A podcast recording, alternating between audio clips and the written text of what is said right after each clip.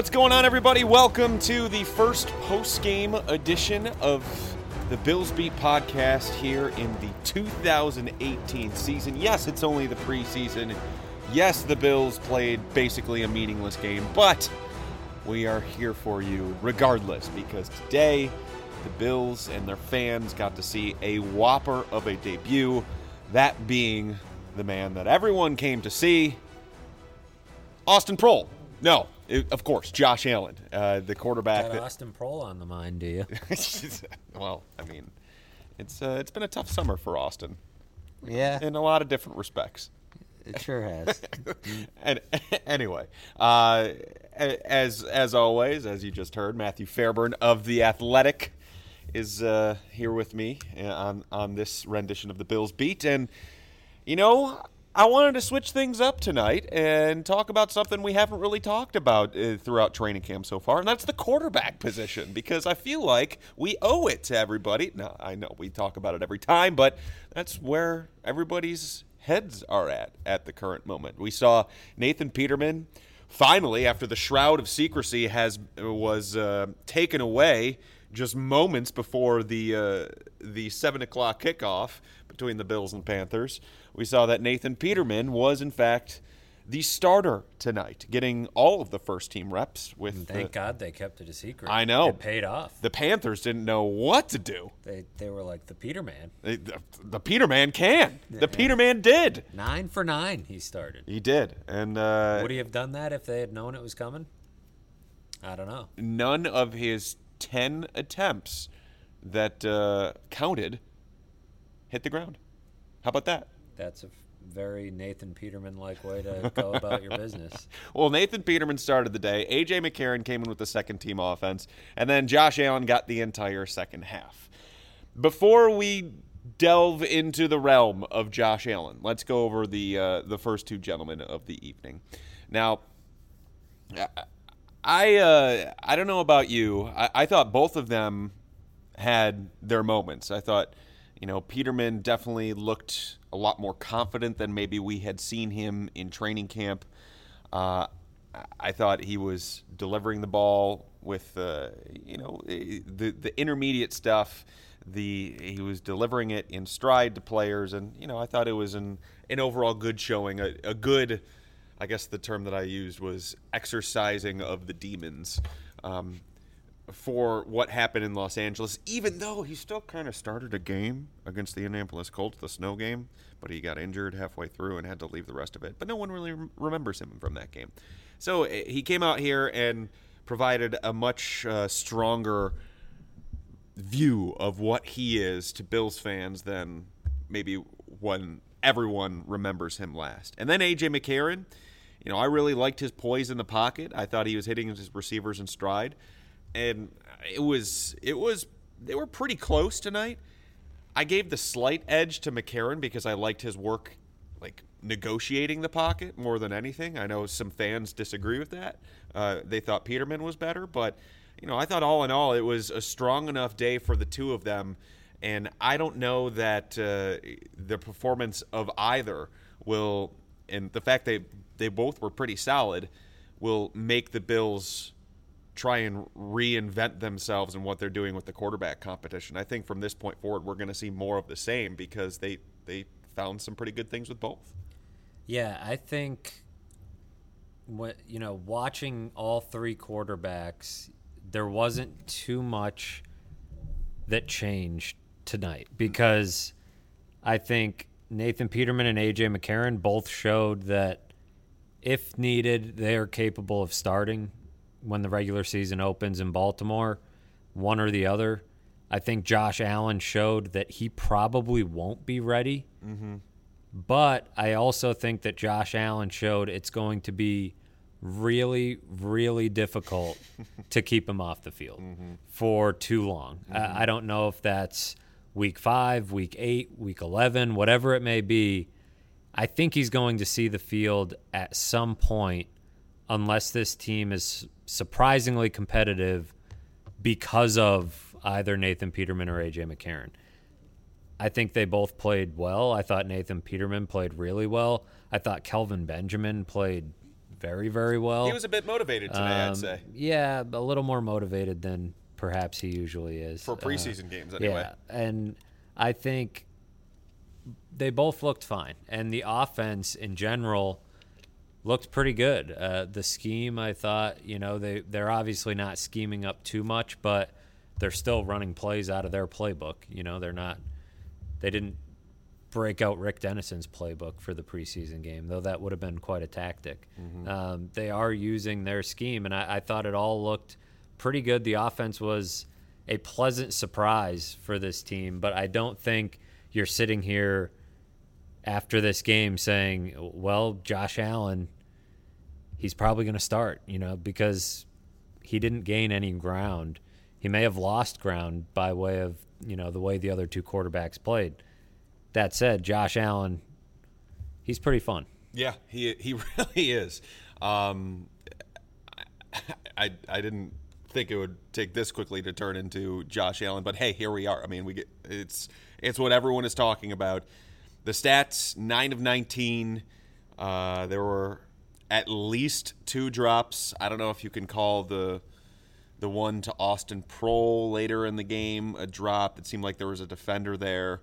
Uh, there was a couple of throwaways in there as well, but nine of 19 by the end of it. One just horrific play in which uh, every every clip from Wyoming you saw pre-draft was there in that fourth and two, where he extended the play, extended the play, but then whoop tried to whip it at the last second as he was being whipped to the ground. Did his best Matt Simms impression. yeah, not ideal. That's that's the old.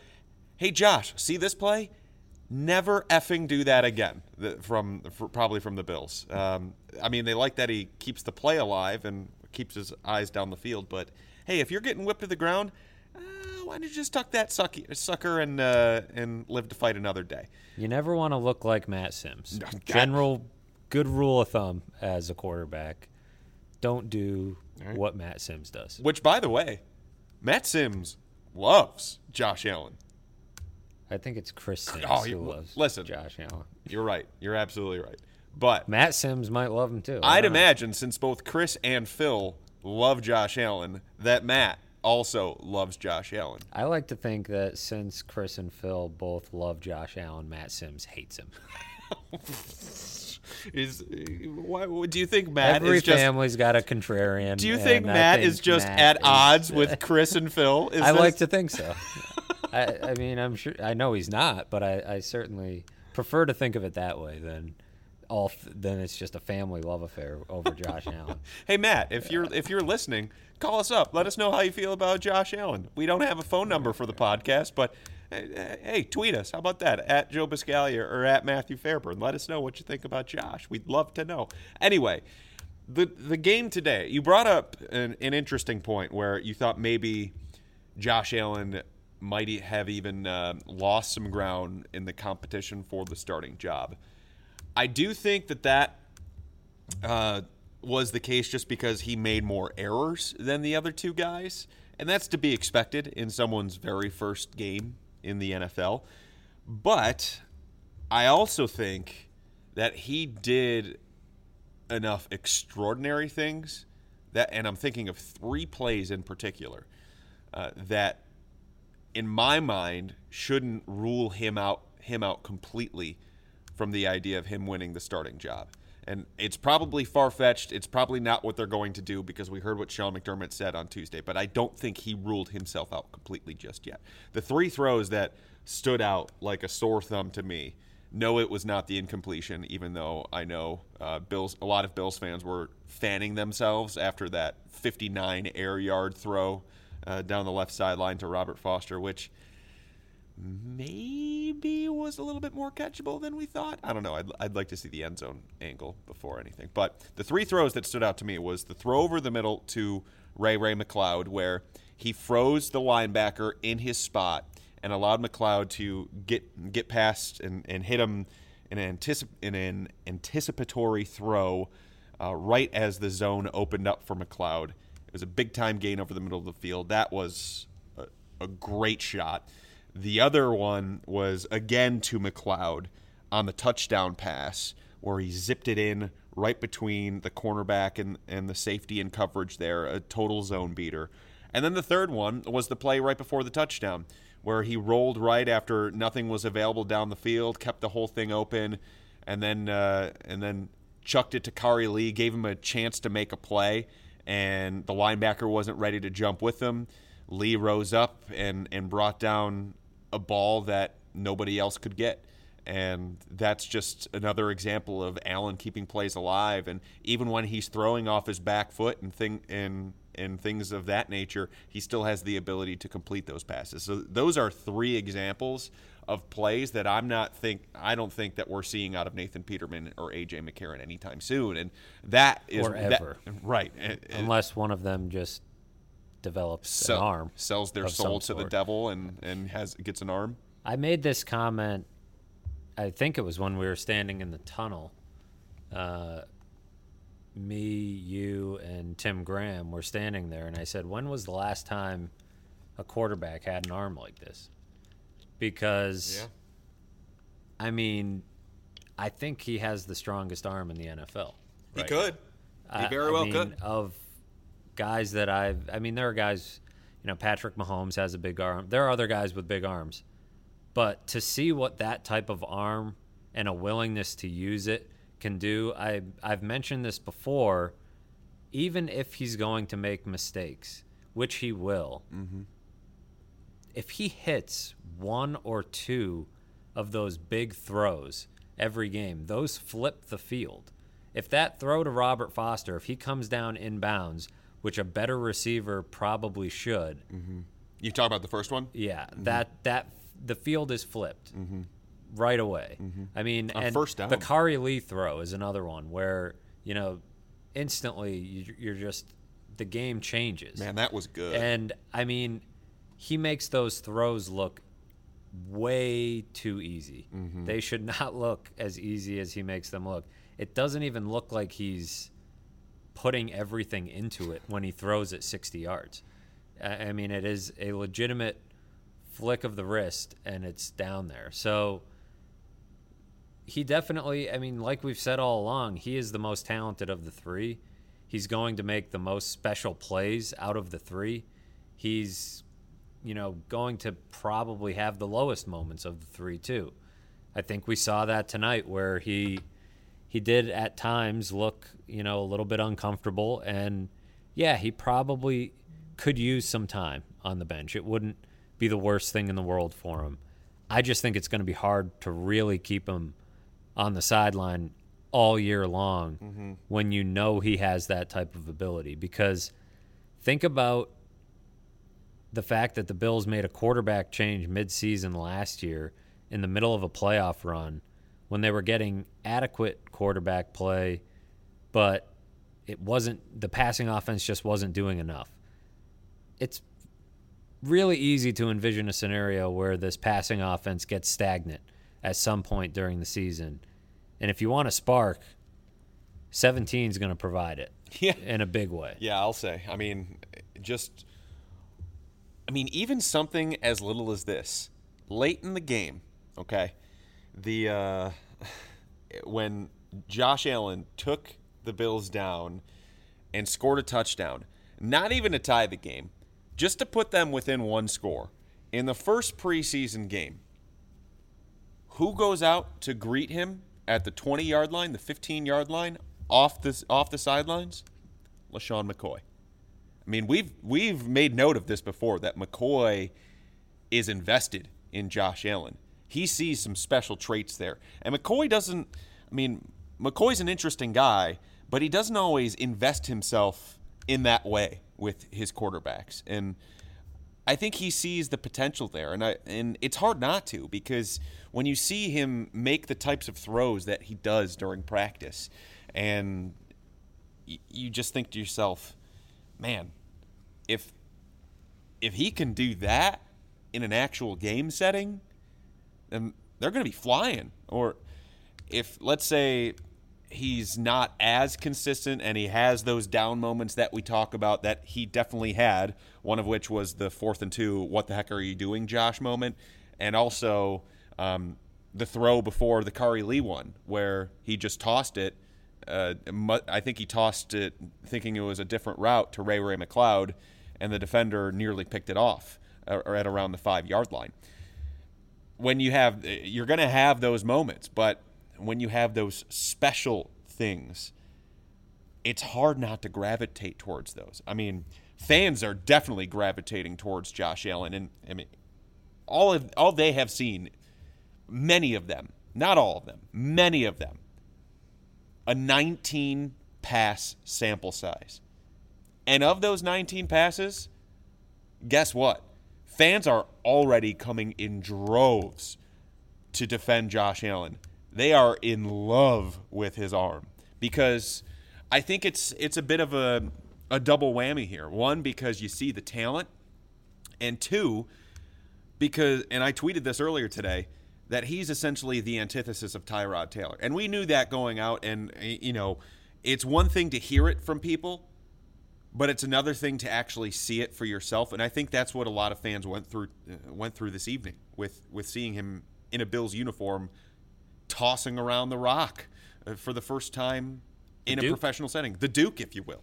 So when fans see such a stark difference from what they have grown accustomed to with Tyrod, with Ryan Fitzpatrick, with Trent Edwards, with EJ Manuel. I mean, Manuel had an arm at least, but he just never used it.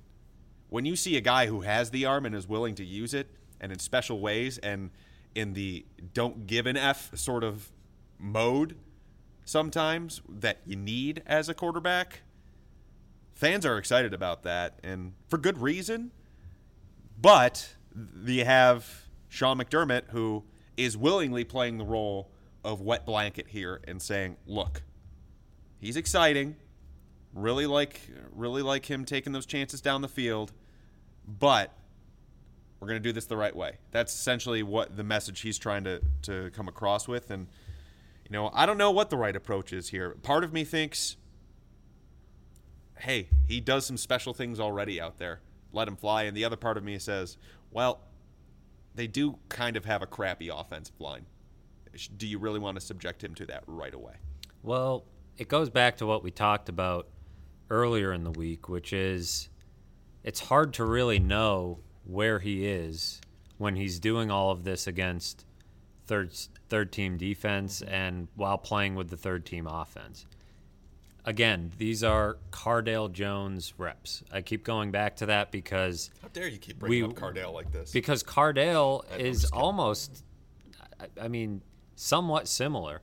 Uh, not quite the same level of prospect, but you know the big arm was there, and Cardale Jones had his bright moments in the preseason, and he did it against third a third string defense most of the time. So I think if you're going to give yourself an honest evaluation of Josh Allen heading into the season, I think you have to start seeing him against at least the second team. Yeah, but would they ever do that? I don't know that they're necessarily going to It's that. part of the problem they've created by having a competition between two guys for essentially it seems like two guys for the starting job, yep. AJ McCarron and Nathan Peterman. No, right. Two guys who are not the future.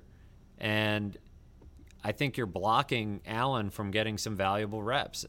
Not to say he's wasting his time with the third team by any means, but eventually he needs to be getting better reps than that. And I don't know if it's going to happen this preseason. Maybe it will. Maybe Brandon Beane and Sean McDermott are sitting over at the facility right now, and if anyone, Brandon Beane is probably trying to talk him into getting some better reps. Mm-hmm. Um, but I just don't know that it's going to happen, and I think you need that before you can say if the guy's ready, right? You know, for or when he'll be ready, and I think that's still the dilemma here: is how do you evaluate everything you see when it's coming in the context of him playing with a lot of guys who are going to be on on the street looking for jobs and a lot of you know playing against guys that are going to be cut as well. I mean it's it's a tricky tricky situation to to read through. I wonder if maybe part of this, you know, again, the shroud of secrecy around the quarterback position and their intentions. I, by the way, I asked McDer- McDermott again tonight. I'm like, well, since you went with Peterman tonight and you have been steadfast with your quarterback rotation, would it be safe to assume that AJ McCarron is in good position to start the second preseason game? And he said, I know where you're going with that, Joe, but uh, we're going to review the film and, and go from there. I'm like, they basically played the same out there. It's it's not as though Peterman stunk up the joint or McCarron stunk up the joint and the other one did amazingly well. I mean, you've been rotating first team reps the entire time. Why wouldn't you just, you know, I, I guess I, I don't know. I, but what do I know with with uh, developing quarterbacks or trying to do Yeah, it what do you know? with a three quarterback competition? I, I don't know anything. I guess I know nothing. I'm sorry. But I think what they might do is in that third preseason game, I wonder if they give him a couple of first team uh, series just to get that base of where he's at. And I know the first team reps have gone away the last four practices, I believe.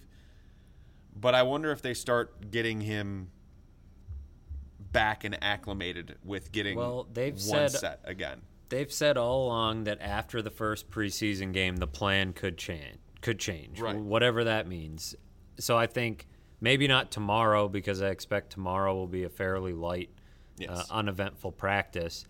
Maybe not tomorrow, but I would think by Sunday, if this plan, this grand plan, is going to change, it will have changed by then, and that would mean that either Josh Allen gets bumped up or he's at least mixing in a little bit more Uh-huh. with either the second team or the first team. Now, I'm not pretending this is a simple situation where you just bump them up. I mean, dividing up reps gets complicated when you're trying to have a competition Oh, yeah. and you're also trying to get one guy ready. The easiest way to do it is to just stick Josh with the threes while the other two bounce back and forth and you figure out which one is your better option because you know they're competing for the same job which is the caretaker you know keeping the seat warm for Josh Allen and then being his backup and I don't know if that means they're competing for one roster spot necessarily but they're competing for one job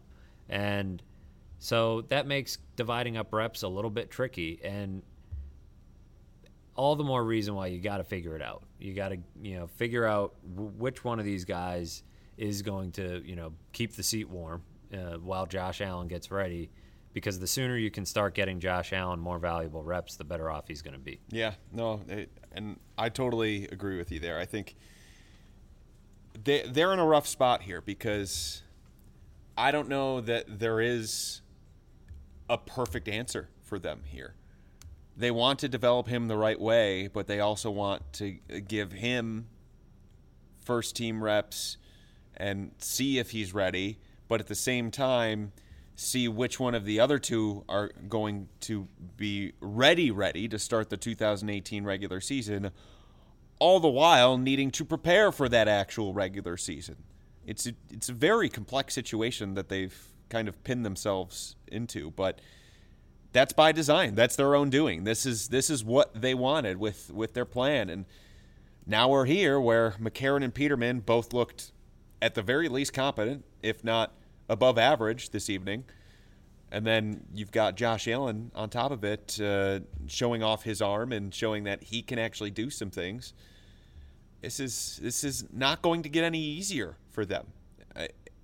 The it's not as though I think part of them is saying, "Great, all three showed they can play tonight." Tonight, but another part of them probably thinks to themselves, well, it probably would have been easier if one of these guys stunk up the joint. So that way we can kind of go about our business and, and figure things out as we're going here. But that, that's just not that's just not what happened. And that's I know it's going to be frustrating for fans because they want to see the progress with Josh Allen now that they've actually seen him.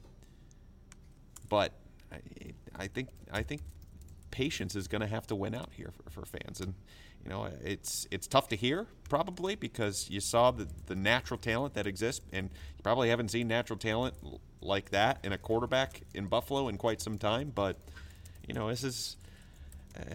I think I think the Bills aren't uh, aren't going to back down from this one, and that's that's what they have to. That's what they think they have to do anyway. Yeah, and I think it's. I thought Josh Allen looked maybe better tonight than he did at any point during the first part of training camp. Yeah, I'll agree with that. And maybe it's just seeing him in, in a game setting and, you know, the fact that he was doing it against a, uh, another team and, you know, in the context of, of a game with the bright lights and everything else. But he made four or five throws where we haven't really seen that in training camp. I mean, he's making good throws in training camp, but some of the, the things he was doing out there tonight, it just makes you wonder how long they can, you know, keep him on the bench and how long they can stay patient because they know that that the fans are hanging on his every pass. They know, I mean, they see what everybody else sees, and they know eventually players are going to get to that point too where they're excited uh, about getting the young kid into the game. So it'll be an interesting preseason. At the very least, Josh Allen's going to make this preseason more fun than most because generally you get, you know, a, a quarter with the guys that matter and then the rest of the game is just a bunch of backups going through the motions or fighting for various spots on the bottom of the roster. Now it's if Josh Allen's going to play a half right. every, every, game, we're going to have plenty to talk about. Here's what I think the flow chart was for the evening from like a fan, I guess, paying attention level. Right at the beginning, fans are like, "All right, let's see it. Haven't seen him for the first time. Pay attention to the first couple of series. Then you start to flick around on your phone, start to mess around a little bit. AJ McCarron comes in. Maybe you pay a little bit of attention for that. Then go back to the phone." But once the second half came around, every offensive series, I think people were glued to what Josh Allen would do next, and they were hanging on every single pass.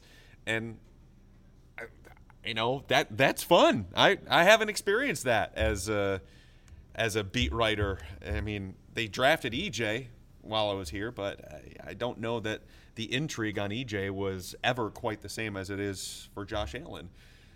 So I, I think I think the Bills. I'm with you. I don't know how long you can keep him down when you see special traits like that one. When you see special traits, you don't want to just say, "All right, hold up, hold up here. Just we gotta we gotta make sure everything's in order before you get in there." I I, I think they need to. Uh, I think they should give some further thought into, heck, even bumping them up to the second team one one timer again. Why why the heck not?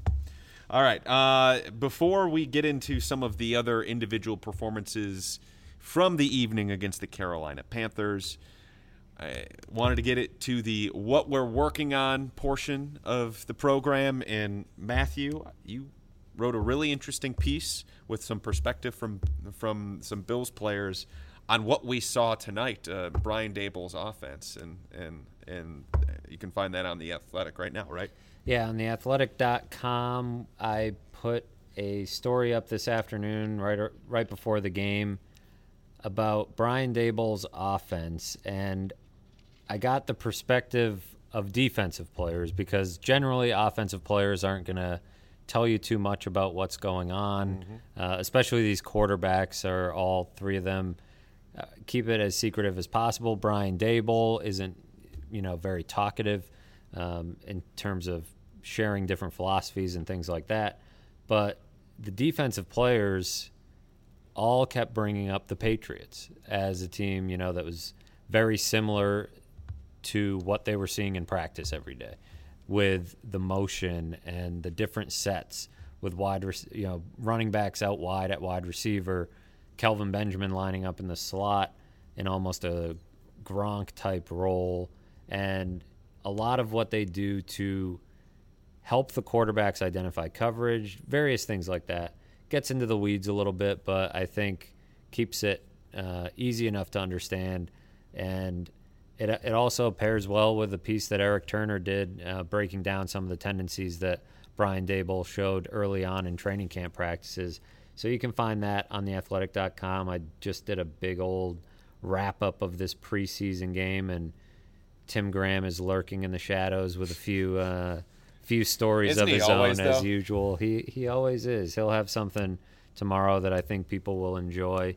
Um, and you can find all that at theathletic.com. And there is still time to get yourself 40% off. If you go to theathletic.com slash billsbeat, that'll get you 40% off a year's subscription. If you haven't signed up, what are you waiting for? right? I mean, I'm a subscriber. Joe signed up. Yeah, I've, I've been a subscriber before the the Buffalo. Uh, Go on, get you some. yeah. 40% off. Yeah, yeah. Well, uh, yeah, and also while you do that, also head over to wkbw.com if if you could. Uh, I as well have put my seven observations from the game. Um, it's, a, it's been a uh, tradition post game for me for a very long time now, and you know, and Mm, Not seven. Seven is unique to seven, I think. is it? I don't know that it is. I think I did. We'd it. have to dig into the archives, I think. but Well. I think he switched well, all my to seven. all my work uh, from GR, um, they they changed systems, and so it's gone. Well, It's, it's as though I never worked there. so I guess we'll have to take your word for it. Yeah, or don't, whatever you want. it's fine. I, I, I'll I'll live either way. But uh, at wkbw.com, you can find my seven observation. Wow, observations from the game. It is almost two in the morning. You can tell by the way I'm speaking. Um, and uh, and yeah, we we also did the old pregame and postgame action before and after the Panthers game, and of course, each day there's a practice. Got plenty of uh, content up there as well. Okay, um, you brought up Daboll's offense, and I think that is one of the more interesting parts to this evening because not only did we see an offense that wasn't predictable, but it was borderline fun. And like in a preseason setting when you're not really showing all that much, that's not all that uh, common.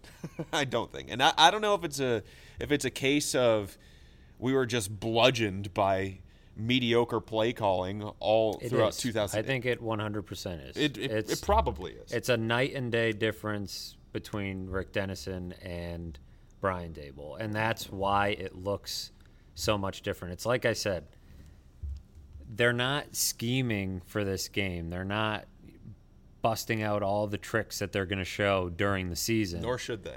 but they are using their playbook. They're not using Rick Dennison's playbook. So that's why it looks a lot more fun. They're in the in the shotgun a lot. They're like I said using a lot of motion, lining running backs up out wide. It was Travaris Cadet and Marcus Murphy tonight. We saw Kelvin Benjamin in the slot tonight, which is a really good way to take advantage of his size and playmaking ability. We've got something going on on this television that I can't. A inflatable frog just ate a human. Is this Mark Cuban's show? I I guess maybe I don't know what's Not happening. Shark Tank. Mark Cuban is on this show. He's though. on the show, and the guy from This Is Us is also a guest on the show. Oh, it's the Gong Show. Okay, Uh, makes Wow, sense. This is uh, my word. Anyway, Anyways, That- the got Bills' offense was not the Gong Show tonight. great transition. But yeah, they do a lot of different things, and I think if you if you're going to have any optimism about the Bills' offense in 2018, I think it it starts with the fact that Brian Daboll might just have the ability to scheme up some production out of this group, regardless of what you think of the talent level. Kelvin Benjamin, four catches, 59 yards, and a touchdown, made it look easy. Um, I think, you know, when you have some of the pieces that they have and the way they move them around, it helps the quarterbacks because, you know, you set you keep your running back out as a wide receiver, then you bring them into the backfield.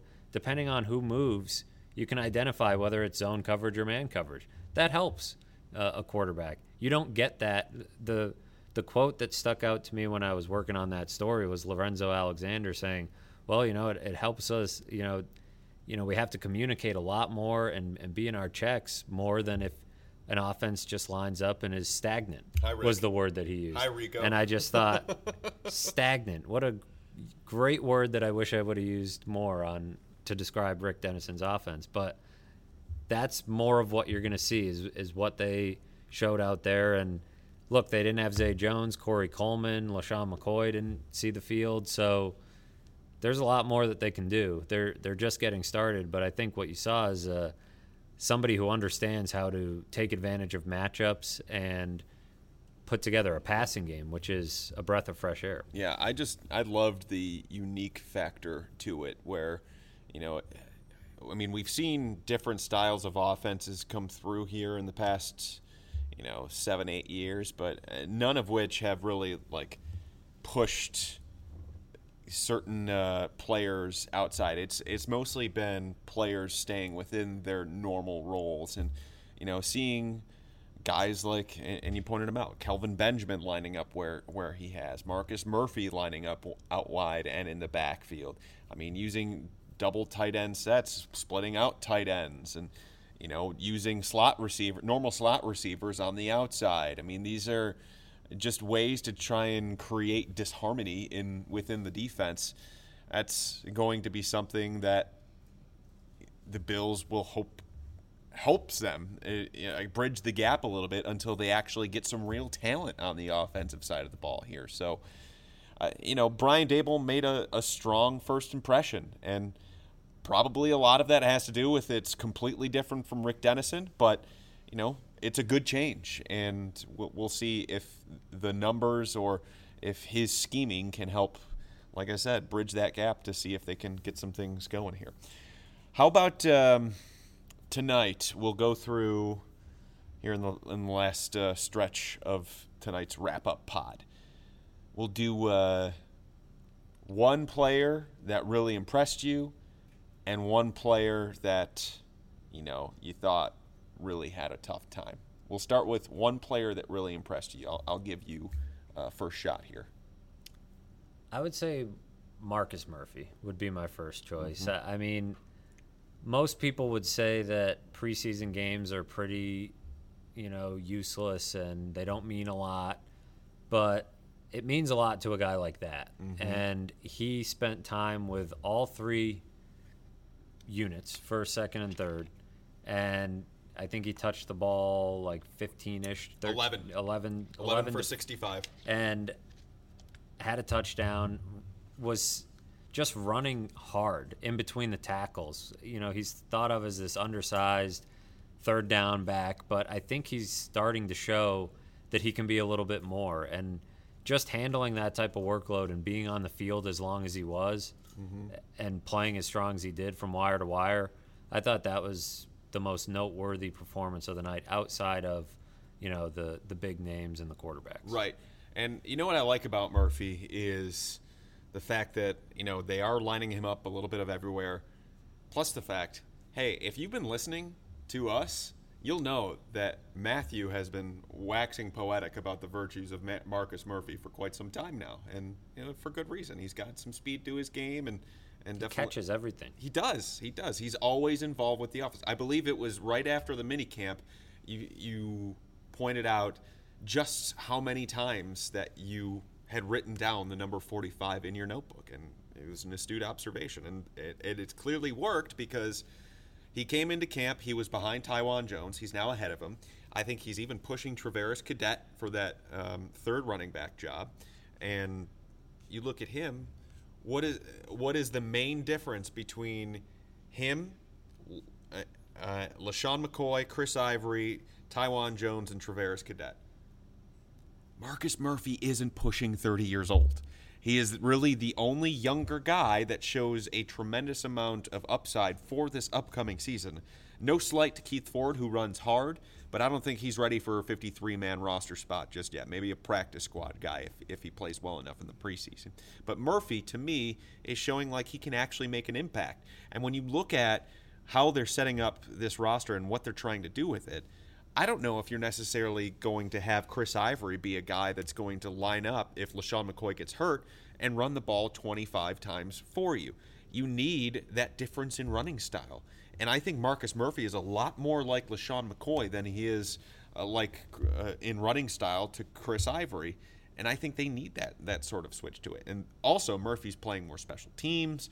I mean, there's a lot of factors that lead you to believe that Murphy not only is um, a candidate to be a 53, a member of the 53 man roster, he might be getting close to safe be, with how involved he is and how much they like and trust him. The only thing that makes you wonder is the fact that he was on the field for so long. Right. But I think he's, you know, you hear Sean McDermott talk about him, you hear some of his teammates talk about him, and you think, yeah, he's he's a guy that's going to be hard to cut. Yeah. Yeah. I like Marcus. I, I think I think I think he's a he's a strong competitor, and I'd like to see what he can do going forward. All right, one guy that I like tonight. Tell you what, he saved his best performance of the summer for this evening. Ray Ray McCloud. You know he. I've Um, been trying to tell you, all you guys hang on. He has he. just bagging on Ray Ray. No, no, no, no, no. You. It is for good reason that uh, Ray Ray has drawn the ire because, you know, in training camp he's getting himself open. Like he's dropping passes, he, he's muffing punts. I mean, that's that's not okay. But in the actual game this evening, he was targeted, I believe, four times. One of them was not catchable. Scored a touchdown on one. Had the was the recipient of that saucy throw from uh, Josh Allen over the middle of the field, and uh, then I believe he came down with with another catch. So I think he had three catches in, in total, and you know you know that when you have a guy who or when you have a position where you are trying to find some some people that can make plays to make your roster, you need performances like that. And I think McCloud went a long way in helping establish himself a little bit. And I wonder if he's going to get some second team reps because of what he did tonight.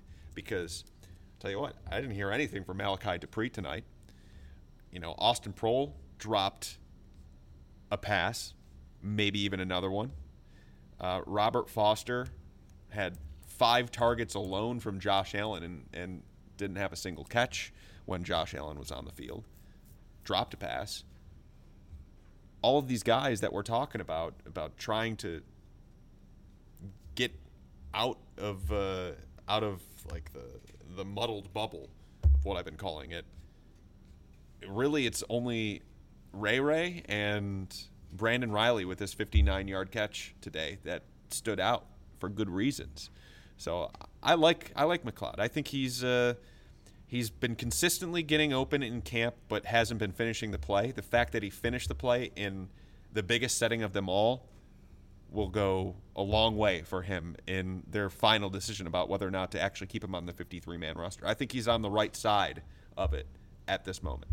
Yeah, I think he has a chance, if only because he does things differently than the other guys that they have. Mm-hmm. And, you know, you can do more with him than you can the other guys that are fighting for maybe the sixth spot at wide receiver on the roster.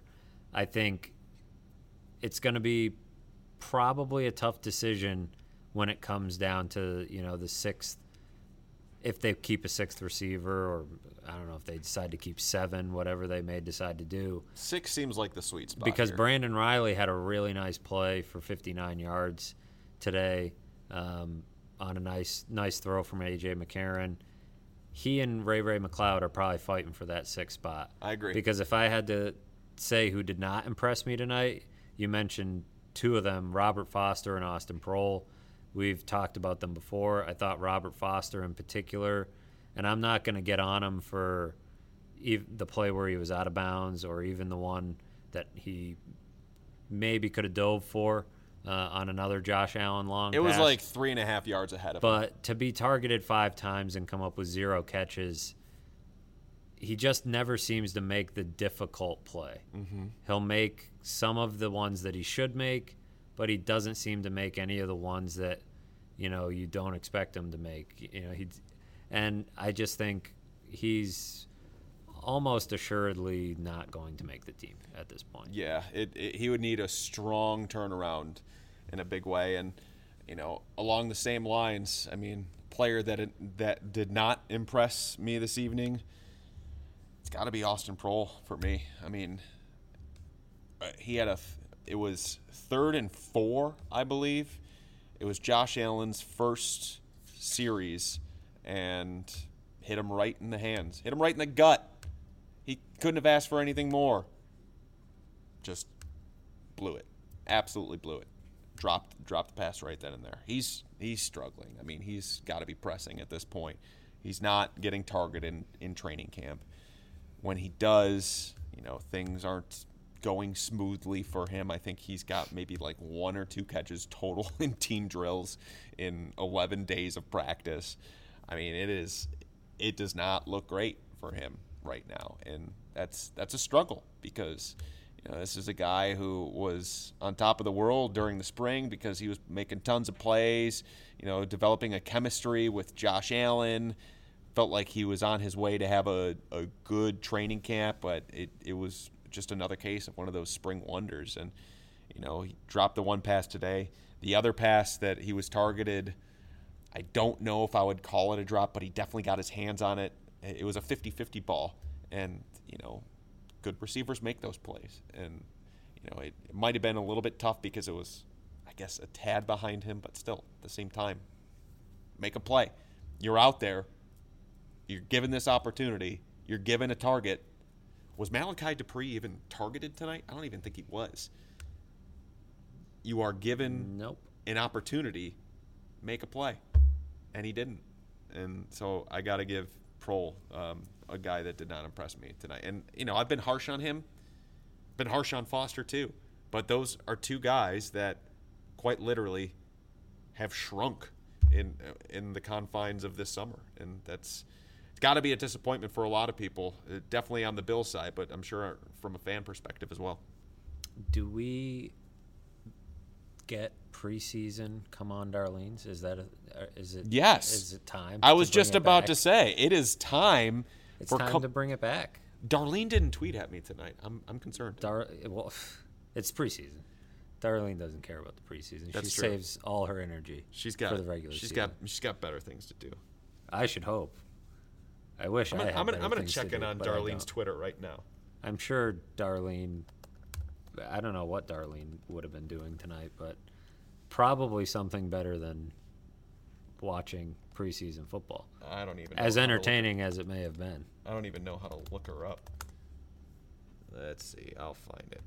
But go on. We're, we're I'm gonna- having a tough time coming up with my "Come on, Darlene." I part of me wants to center it around the Kelvin Benjamin, Cam Newton situation in some way, but I don't know who deserves the "Come on, Darlene" more because I think they're both acting a little bit silly.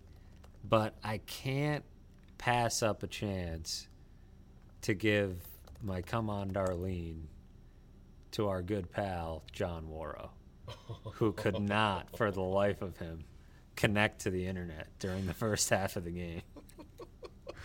Which is not the first time John Wawrow has not been able to connect to the internet. But man, was he having some trouble. And he was worried about whether he was going to be able to file, if he was going to have to use his hotspot. It was it was getting ugly. Thankfully, he made it back online for the safety of everybody in the press box and so that he could fire off his crucial in-game updates on Twitter. But come on, Darlene. Come on, Worrell. I know it's the preseason, but get that laptop figured out. Get yourself online. Got to be able to file those gamers. Come on now. Yeah, I mean that's it's a strong contender. And if you're worried about my safety because I've brought Wawrow onto this podcast, he doesn't listen to podcasts, so he'll never know. we also discussed Wawrow. I think it was either the last one or two podcasts ago. It, uh, Did we? Yeah, be, how it was the last time we were here. Um, Oh, Because yeah, normally right. we were in the safety of a coach's booth, but uh, but yeah, Wawrow's not here. By the way, if he was, you'd probably be hearing him swear under his breath up about three rows ahead of us. All right, um, let's see. My come on, Darlene, for the evening. I didn't even think about this. I should have thought about this.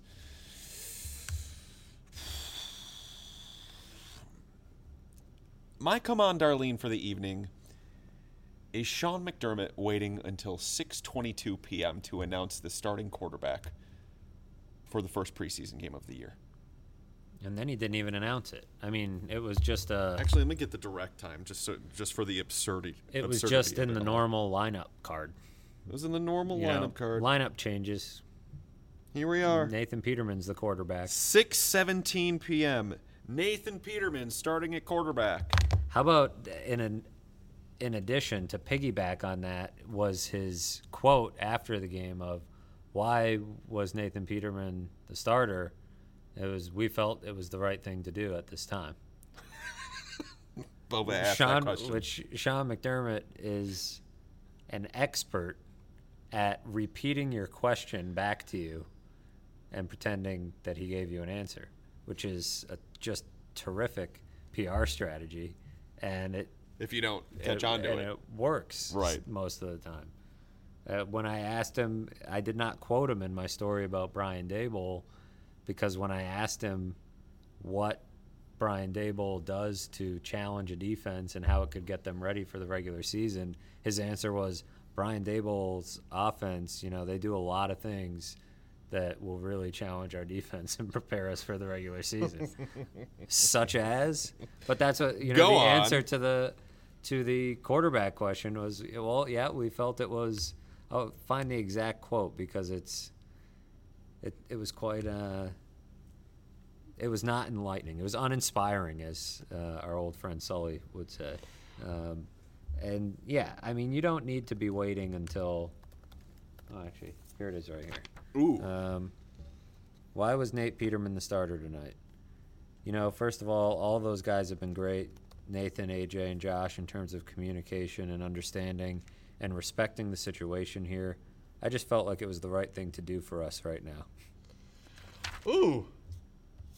All right. Well, duh. Well, yeah. Well, What if what if the question was why was Nathan Peterman the starter and he said, "Well, I thought it was the wrong move, but I figured I would try it anyways." Yeah. Screw it.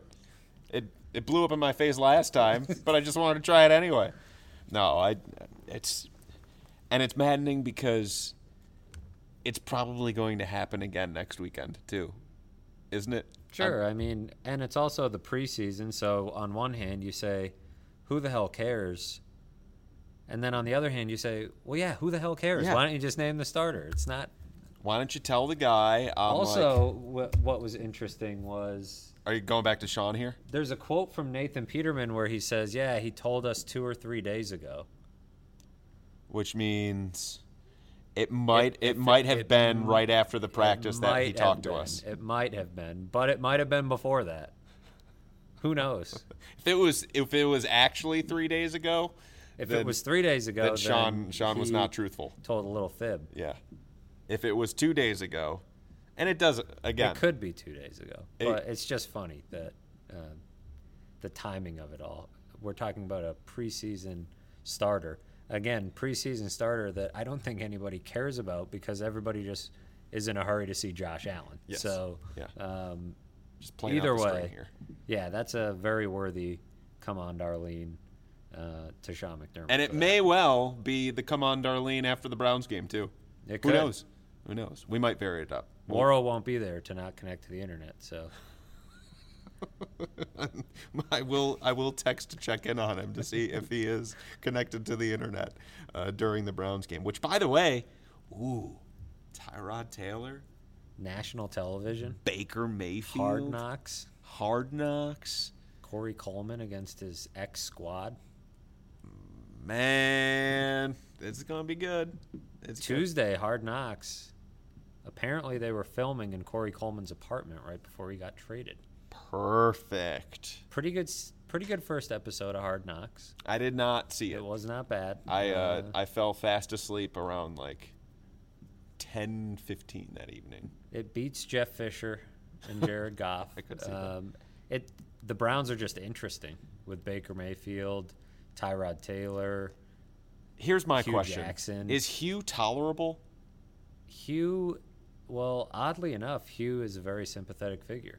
He lost his brother right before camp and lost his mother a week into Mm. camp. And he becomes a very oddly sympathetic figure in the first episode, but he's also oddly he's just odd. Mm-hmm. I think actually is the better way to put it because you know he tells his assistants about his mom and his brother passing away. It's evidently the first they're hearing of it, and he they're like, oh wow, you know, it's kind of like weird hushed tones, and then he just goes.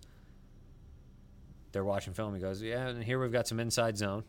He just goes right back to it. But there's a couple scenes of him breaking down in his office, crying, and Wow. um, but he's also he and Todd Haley are butting heads, and a lot. It's interesting. I think they're just a really fascinating franchise right now. Hue Jackson, Todd Haley, John Dorsey, the quarterbacks. Uh, Jarvis Landry is super good character for the show. I saw some. I saw some uh, summaries thinking to themselves, "Man, there's no way Hue Jackson lasts like halfway through the season based on what we saw." yeah, You tell me. I- too much of a it. conclusion to Okay. jump to, but he and Todd Haley were kind of going at it in a in a meeting, which is to be expected. I mean, this is Todd Haley after all, but Yeah. it's a it's a good. It seems like it's going to be a good season, and it has quite a bit of relevance to the Bills Yeah. because you know Tyrod Taylor's there, the Corey Coleman trade coming up on the next episode. They're going to play the Bills in one episode, and I think even just Baker Mayfield is interesting because let's face it, I think Bills fans will be watching all the other quarterbacks closely from this draft. And even though Mayfield was the number one pick, he's one a lot of Bills fans were hoping they could have had. So I think he'll be uh, a fascinating guy to watch. Yeah. Uh, this whole, you know, as everything unfolds the next couple of years. It's going to be a weird thing for the Bills this coming weekend because, or I should say next weekend, um, because when you have in a game like tonight against the Panthers, you're the only team with a flashy young quarterback. So you're like, oh yeah, Josh Allen, let's watch him throw passes. But in the next game, you have Josh Allen throwing passes. But then you've got Baker Mayfield. And if Baker Mayfield looks better, then I think we we There's have the potential pressure for on, hurt on feelings. Josh Allen a Yeah, little bit. sure. Um, just because, you know, you're going toe to toe, not only with, you know, Baker Mayfield, but you're kind of, except Josh Allen won't be in the game at the same time as Baker Mayfield. He'll have gone in the game after the fact. But you're also kind of going toe to toe with the guy that you replaced in Tyrod Taylor. They moved on from him in order to get to a prospect like Josh Allen. So it'll be, I mean, that is a big stage for mm-hmm. sure. Yep. And really, the main question is will either of us get any FaceTime on Hard Knocks? It's possible. You never know. Passing by the cameras after the game, they don't use that many shots, but keep your head on a swivel. You could get some FaceTime. I will say, I think the Bills um, video staff might be doing something on Josh Allen. Well, they're doing their behind the scenes Right. thing. And I did notice that as Matt Beauvais and I were doing our post game in the uh, the press conference room this evening, the one guy was literally taping us and taking sound on us the entire time Uh oh. But as we were talking about Josh Allen. My word. What have we you done? Were saying nice things Maybe I don't know. because I never know what comes out of last his mouth. year. Doug Pederson put together a big compilation of mean media guys saying mean things about the Eagles Good. to get them jacked up Good. for games. Fine. So you don't want to end up on that tape, I. It's or it's- maybe you do. It's I don't know. it's it's fine. I I tend to uh, find both the positives and the negatives when, when it comes to this football team. Anyway, uh, so it's it's all going to be uh, quite uh, fun to track as as we march forward here. And the Bills now have a uh, a light day on Friday.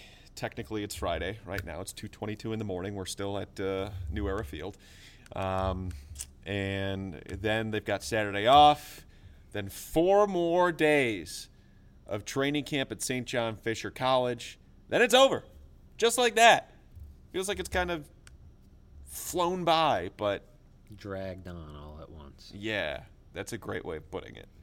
Anyway. All right, so uh, that's going to do it for us in, in this episode of the Bills Beat. Thank you all for joining uh, us, however, it, it is that you found us, whether it be Apple Podcasts, SoundCloud, Google Play, or on Stitcher.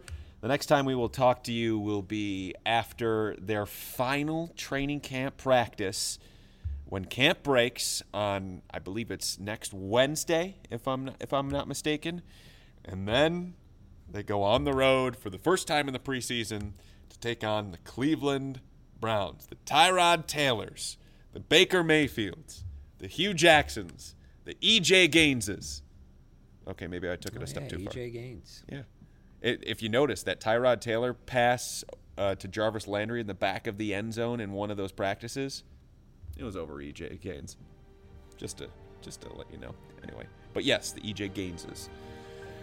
So, for Matthew Fairburn of The Athletic, my name is Joe Buscaglia. Thank you all for listening, and we will talk to you next week. See ya.